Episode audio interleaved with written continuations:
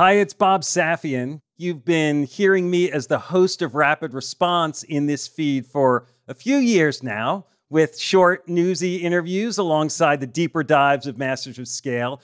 Well, I'm excited to share that Rapid Response is expanding into its own feed. We'll be putting out shows twice a week, focusing on the urgent issues that business leaders are dealing with in real time. So search for Rapid Response in your podcast player and subscribe to make sure you get all our episodes. I'll see you on the other side. Hey, listeners, it's Bob. As we move past the second anniversary of George Floyd's murder, we're re releasing my Rapid Response episode with Ken Chenault, the former CEO of American Express and one of the few long standing black leaders at the top of the Fortune 500. Ken is now chair of VC firm General Catalyst and co founder of the nonprofit 110, dedicated to opening workforce opportunities for Black Americans. It's among the most memorable episodes I've done. Ken shares how George Floyd's death motivated him, and he reflects on his experiences as a black leader in business and on the responsibilities of all leaders. He also provides deep lessons about driving success and long term impact and the connection between social action and the scale journey. Since this episode was originally released, Ken's firm, General Catalyst, launched its responsible innovation labs, and Ken himself has been active with Concordance, an organization focused on reducing the rate of recidivism among the formerly incarcerated, as well as Multiverse, a firm dedicated to apprenticeships as a pathway to accessible, sustainable jobs.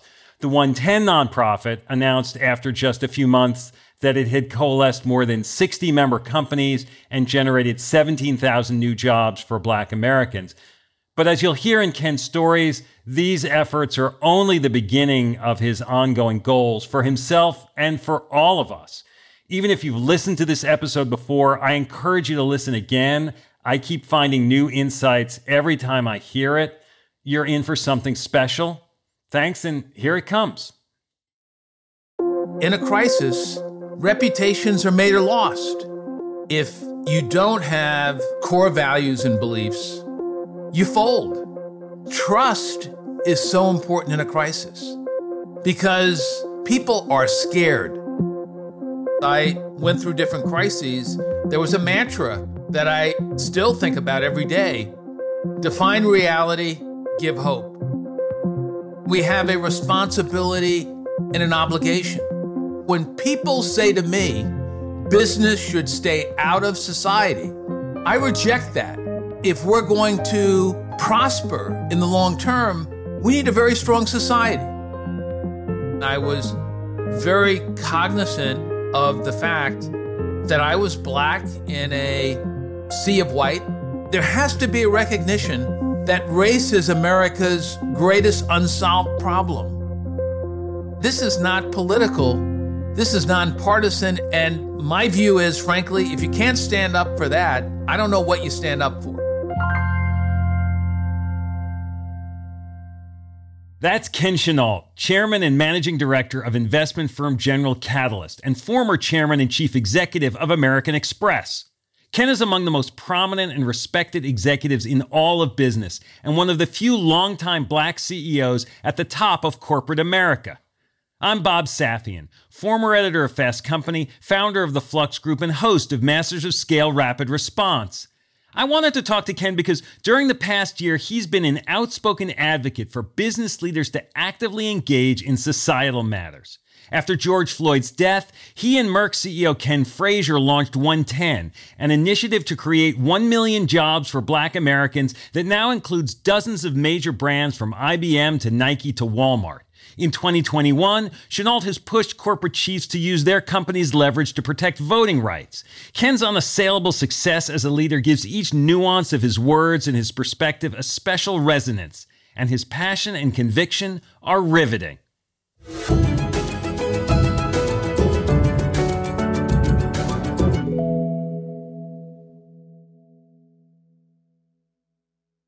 We'll start the show in a moment after a word from our premier brand partner, Capital One Business.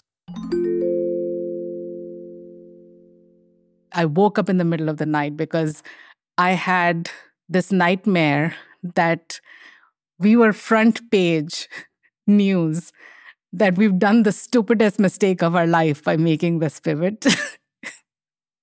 That's Aparna Saran, Chief Marketing Officer for Capital One Business, and she's recalling a moment from her previous position at Capital One when she was heading up a team designing a new business card.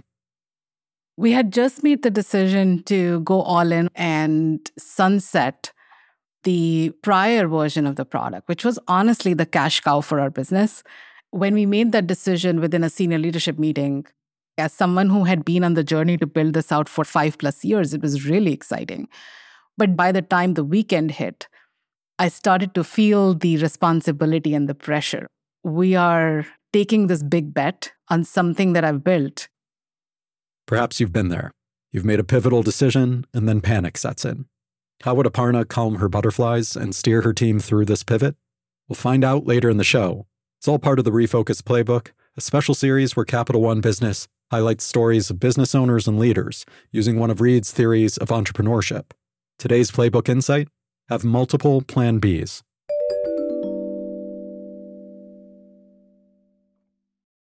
I'm Bob Safian, and I'm here with Ken Chenault, Managing Director of General Catalyst and former longtime CEO of American Express. Ken, thanks for joining us. It's great to be with you, Bob.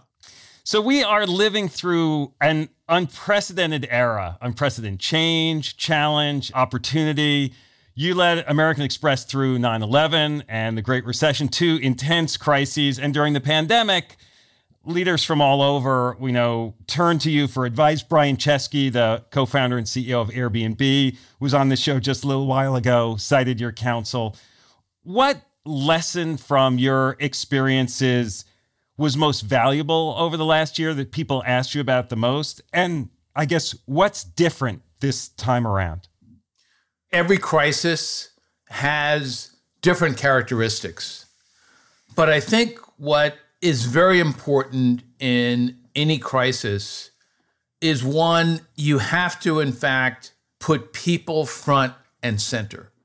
What's also very important in a crisis is what is the core mission of the company? How are you using the mission of the company to, in fact, give context to the strategies and tactics that you're putting in place? And very importantly, are you dealing with the short term issues against the backdrop of the values of the company? Are you taking the opportunity in a crisis to understand what the impacts are on the business in the moderate to long term? And are you selectively investing? Those are some of the key points that I made to leaders is that in a crisis, reputations are made or lost. And so, what's very important is you got to say to your people, not just that you care about them, what are the actions you're taking that demonstrate it? You've got to be decisive and you have to be caring. And sometimes people think that's contradictory. You need the hearts and minds of people as you're leading through a crisis.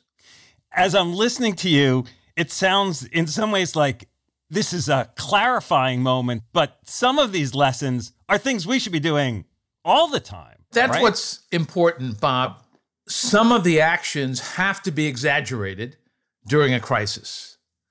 The reality is, you have to always be decisive, you have to be caring, you have to demonstrate integrity. But what happens in a crisis these things are coming at you at such rapid speed that if you don't have that in your core, and I think that was very important about, for example, Brian Chesky at Airbnb, was that what we talked about was he really focused on what was the mission of Airbnb, the importance of his people, but at the same time, he was decisive. He took painful actions, but he did that with caring. And I guess as the speed of these decisions and challenges come, the stress rises, right? And so if you have that core to fall back on, you know where to go. At some places, maybe when there isn't that core, the stress heightens the need for finding that mission. You are absolutely right, Bob. At the end of the day, if you don't have those core values and beliefs, if you don't have a clear understanding of the mission and the strategic framework of the company in a crisis, you fold. Your behavior becomes erratic. And trust is so important in a crisis. Trust from your people, your employees, trust from your board, trust from your investors. Because people are scared. I went through different crises. There was a mantra that I still think about every day define reality, give hope. How am I defining reality, which is very difficult in normal times, but particularly challenging in a crisis? And then what are those areas that I can emphasize that can make people hopeful? What are the strategies? What are the tactics that I'm putting in place? So, on top of the public health crisis that we were dealing with with COVID 19 and the pandemic, we also had a racial justice crisis that layered on top of it. We're now a year after the murder of George Floyd. There were so many instances of violence against Black Americans and have been for a long time. Do you remember where you were when you first heard about George Floyd and what you did? Yes, I was in New York and I certainly talked to my wife, Kathy. I talked to my two sons and I talked to some good friends. And Ken Frazier, the CEO of Merck, has been a close friend since law school. And the afternoon and the day after, we talked about what we could do. And what we thought was the focus should be on jobs, not to the exclusion of criminal justice and a range of issues, but we said this is an area where we could have an impact. And then as we talked about it more, we said clearly we're focused on opportunities for Black Americans at every level. But the segment that we think is very challenged is the group of African Americans, which is very large, that do not have a college degree or did not finish college. And what is it that we could do in job training and upskilling to, in fact, create a million jobs? in 10 years. And so that was the founding mission of 110. And then we quickly called Ginni Rometty. She thought it was a great idea. She came aboard, Kevin Sharer, Charles Phillips. And we now have 50 companies that have signed up for a 10 year commitment. Post George Floyd, there have been a lot of proclamations What's going to be very important is what are the actions that are being taken? There has to be a recognition that race is America's greatest unsolved problem. And we've got to have a sense of urgency. And also at the same time, we have to have a long term commitment.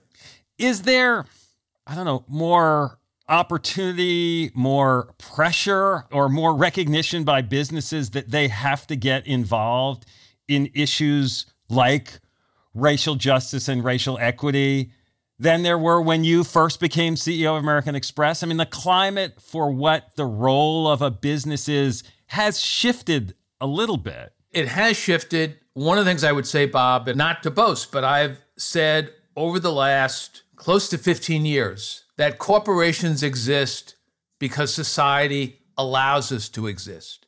And we have a responsibility and an obligation. And one of the things that I point out is yes, the role of corporations has evolved, but I'll give you an example. IBM, Tom Watson, founder of IBM in the early 50s, came out against separate but equal. And so when people say to me, business should stay out of society. I reject that because I have a long term perspective for companies. And if we're going to prosper in the long term, we need a very strong society. So, yes, we can't speak out on every issue. But for example, the issue of voting rights, what is more fundamental? That's the lifeblood of our democracy. Just think if more businesses had followed Tom Watson and IBM and condemned separate but equal, but also said, we're actually going to hire black employees. We would have been a more advanced society than we are today. Let's be very clear. Business gets involved in issues that affects their business and has a broader impact on society, but yet some of these same people are saying, I don't want to get involved in the broader society, but I'll get involved in issues that affect the broader society as long as it helps my company alone. That doesn't work. There are some businesses, some CEOs recently, Coinbase, Basecamp, other things who sort of dictated that the workplace isn't an appropriate environment for having those discussions. You disagree with that? Yes, I do. Let me be very clear. I don't think the workplace is one where you're getting into arguments every day and you're not doing your work. The priority clearly has to be you do your work. But to, in fact, say, I don't want you at your break to, in fact, engage in talking about issues aside from work, I just don't think that's appropriate. Are you telling me I can't talk about my family? I can't talk about things I believe in that I'm passionate about? What I would ask people who take that position is I hope you then remain consistent that you will not talk about broader issues that will benefit your company. You cannot have it both ways, and I don't believe in that type of censorship. You mentioned that after George Floyd, you spoke to Ken Frazier, and it sort of led to the creation of 110. Earlier this year, you paired up with Ken again to organize an open letter about voting rights, and you got hundreds of companies and executives to sign. How did that come about? Yeah, so a few days before the statement, as we became more aware of what was happening in Georgia and then other states, we frankly said, we got to do something. And we had the idea that what we wanted to do was, in fact, to write a letter to corporate America and say that voting rights is fundamental to our democracy. We believe in capitalism, we believe in our democracy, but the lifeblood is voting rights. What we also said is for Black Americans, the path to voting was a tortured path. People were killed for protesting the right to vote, the need for the right to vote. But for all Americans, this is a fundamental right. And I think what was particularly impactful is that corporate America responded resoundingly. And who would have thought, literally in a matter of days, hundreds of people would come together and major companies from every industry sector. And clearly, there were some people who said, Boy, we're concerned that this could be political. And we said, This is not political. This is nonpartisan, and this is a fundamental American right. And my view is, frankly, if you can't stand up for that, I don't know what you stand up for before going into business, you were a lawyer, thought about going into civil rights law, and now you've kind of come full circle. You were an activist from a corporate perspective in some ways now. Was that a conscious harking back? Were you always thinking, I'm going to get back there? Or is it something that sort of came to you? Yeah, what I would say growing up, I just wasn't exposed to business. So that wasn't an aspiration for me. I never dreamed about being a CEO. But as I look back, I clearly wanted to make a meaningful difference in people's lives. And consciously, what I did think about in my mid 20s was business as the next civil rights frontier and that I could play a role. And so let me be very clear I was focused on winning in the marketplace. That was very important to me. But I also was focused on bringing about a change, and I was very cognizant of the fact that I was black in a sea of white and that there was an opportunity. And I think what I feel very good about is not just my business successes, but the fact I think I made an impact on people at American Express and outside of American Express. And I think I had a activist mentality and I had this as a mission for American Express to be one of the most respected and admired companies. And to be an admired company it meant that we had to embrace all types of people. And I just believe that corporations can be a force, and I really do mean this a force for good, and they can also be very successful. People would say, well, Ken, that's a contradiction. And I would say, part of what we need to do as leaders is we manage and lead through seeming contradictions. We'll be back in a moment after a word from our premier brand partner, Capital One Business. There was panic that set in that night because I didn't want to let people down. We're back with Aparna Saran of Capital One Business. She was recalling the time she woke up in a cold sweat, terrified that the new product she had been working on might fail. So the next morning, she sat down and wrote an email. It was Sunday morning, and I said, you know what? I'm going to just like share this with my peers. It was very emotional. It was like sort of a cry for help. Aparna realized that if the new product didn't take off, she needed a plan B, preferably multiple plan Bs. I'm inviting them to be the thought partners so that we are mitigating as much risk as possible and we have contingency plans in place as we make this move. You write something like this and your heart is pounding, should I send this? It was a super vulnerable moment for me. But then I was like, I'm going to just send this. Like, what's the worst that'll happen? It can't be worse than being on the front page of the newspaper. So she held her breath and hit send. What happened next would surprise even her. We'll hear about that later in the show. It's all part of Capital One Business's Spotlight on Business Leaders, following Reid's Refocus Playbook.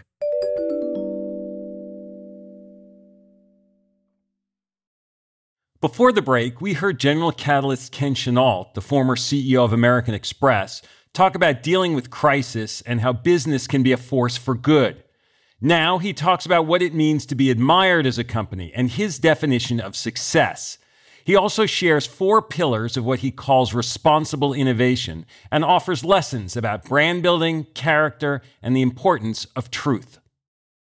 I think there's some leaders now, maybe always, who worry that getting involved in social issues or political issues will alienate some portion of a prospective customer base or employee base or shareholder base.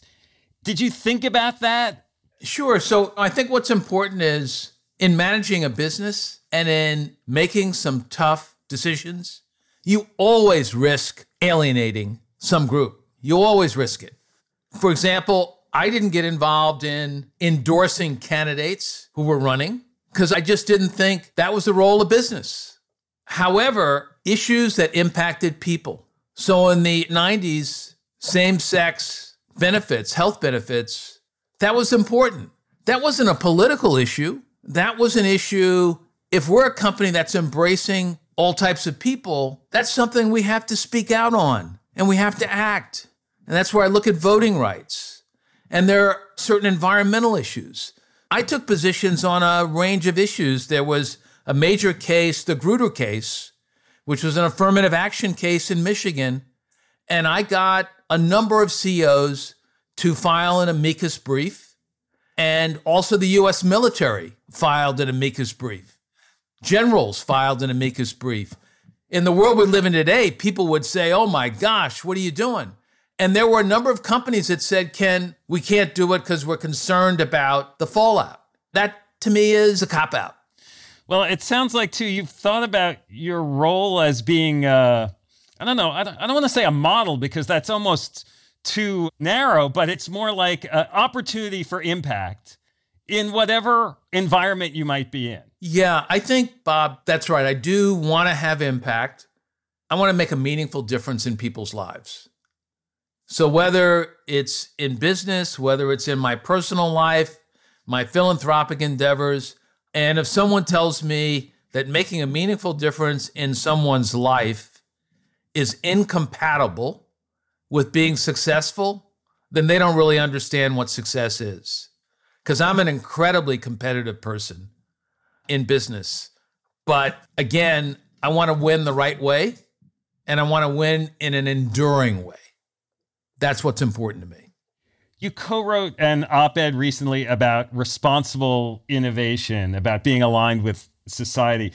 To what extent was this a response to how technology like social media has impacted public discourse and politics or broader unintended consequences? Yeah, it's much broader. So, my partner, Hemant Taneja, who's managing partner at the firm, we've talked about the role of technology and the fact that technology needed to act more, if you will, with a mindfulness of impact.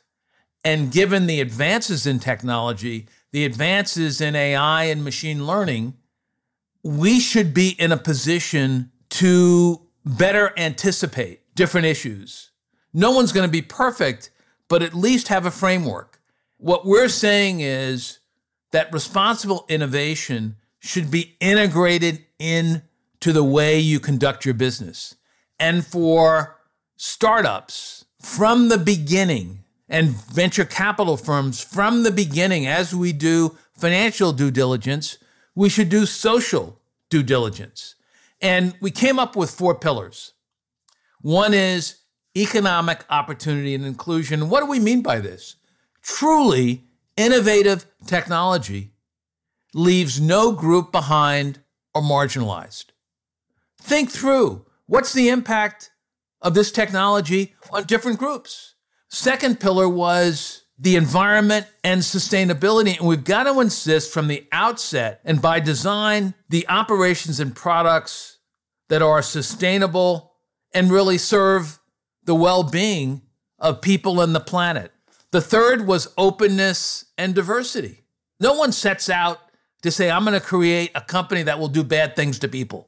And the fourth pillar was privacy and safety. And you think about this customers don't want to be treated like a product or be regarded as just users. I mean, I have a real problem when people say to me, Well, here are my users. What does that mean? We've got to be more customer centric. We've got to understand how we are using people's data, how that data is being potentially misused. And so we're frankly here on a crusade. And we think this concept of responsible innovation is something that we're going to really focus on within our firm, but also outside our firm. And we think that there are a number of founders that this philosophy is going to resonate with them. And this philosophy, there are moral elements, but it's not just about morality. This is good business for building a long term modern organization. That is right, Bob. We want to work with companies and founders that want to endure. We want to be very successful in our investments. And we think the way to do that is to follow this. If people follow these four pillars, they're going to build a really strong business in the short, moderate, and long term. So I don't necessarily have to believe all these things with my heart. I can know them with my head and say, this is the smart choice. That's right. You're absolutely right. And one of the things I say to people when I talk about responsible innovation is the great brands have very strong emotional connections. Just think about the great brands. It's a cluster of values, both rational and emotional. So I want both. I want the rational and I want the emotional. So as you're mentioning sort of new technologies, I just wanted to ask you, since you have such a deep history in the financial industry, about cryptocurrency, whether you have a perspective on what the impact of crypto will be. We do have some investments in crypto. I think it is emerging. I would say at American Express, certainly followed it, and we invested in blockchain, which we thought was very important. I think what's going to be critical in crypto ultimately is going to be that people trust. And so part of what we got to do is demystify crypto like any new category. There are going to be all the skeptics that are there. I think crypto is here to stay. It certainly is being used by a range of customer segments. And I think we're in very much in the early innings. Well, Ken, this has been great. This year has been so hard. And there is so much opportunity and risk as we talked about through this. What's at stake in this moment for businesses, for business leaders? Boy, I tell you, I think it's hard for me to separate what's at stake from what is happening in our society. And I think, Bob, what's at stake, and I think we all have to fight for this, is the truth matters. Character matters. Our behaviors matter. What do we stand for? To me, that's what's at stake. Business leaders, it is more important than ever that people see that we stand for something, that we have values, we have beliefs. I think what's also at stake is the need to have continued focus on innovation. I think that this philosophy of responsible innovation needs to be adopted. But I would say the most important thing to me is the quest for truth, character, and values. Well, Ken, thank you for sharing your values and your quest with us. I, really appreciate your taking the time and being with us. Thank you. Really enjoyed spending time with you, Bob. And now, a final word from our brand partner, Capital One Business. Throughout the day, text messages and emails kept pouring in. Whatever you need, just let us know. We're back one more time with Aparna Saran of Capital One Business. She was telling us about a Sunday morning email she fired off in a moment of panic. Minutes later, her inbox was overflowing, and the support she found wasn't just emotional, it was practical. We talked about detailed contingency plans and we created our go to market strategy.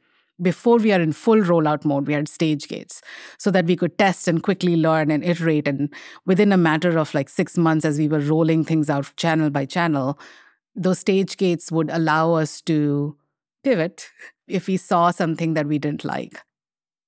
That day, Aparna learned a lesson that stayed with her. Having multiple plan Bs doesn't just expand your options, it gives you new opportunities. The best way to pivot is actually open doors for thoughtful conversations because humility in knowing that you actually don't know everything, as well as the empathy in knowing that disruption is always drastic and abrupt, helps you go through that pivot with other people in a very different way. Capital One Business is proud to support entrepreneurs and leaders working to scale their impact, from Fortune 500s to first time business owners. For more resources to help drive your business forward, visit CapitalOne.com slash. That's CapitalOne.com slash business hub. Masters of Scale Rapid Response is a Wait What original. The show is recorded remotely using sanitized audio gear. I'm your Rapid Response host, Bob Safian. Host for Masters of Scale is Reid Hoffman. Our executive producers are June Cohen and Deron Triff. Our supervising producer is Jai Punjabi. Our producers are Jordan McLeod, Christina Gonzalez, and Marie McCoy Thompson. Our music director is Ryan Holladay. Original music and sound design by Daniel Nissenbaum and the Holladay Brothers. Audio editing by Keith J. Nelson, Stephen Davies, and Andrew Nault. Mixing and mastering by Aaron Bastinelli. Special thanks to Emily McManus, Sarah Sandman, Kelsey Capitano, Tim Cronin, Charlie Manessis, Adam Heiner, Anna Pizzino, Ben Richardson, Mina Kurosawa, Saida Sapieva, and Colin Howard. Become a member of Masters of Scale to get access to a year's worth of courses and content on the Masters of Scale Courses app. Find out more at mastersofscale.com slash membership. Visit mastersofscale.com slash rapid response to find the transcript for this episode and be sure to subscribe to our email newsletter.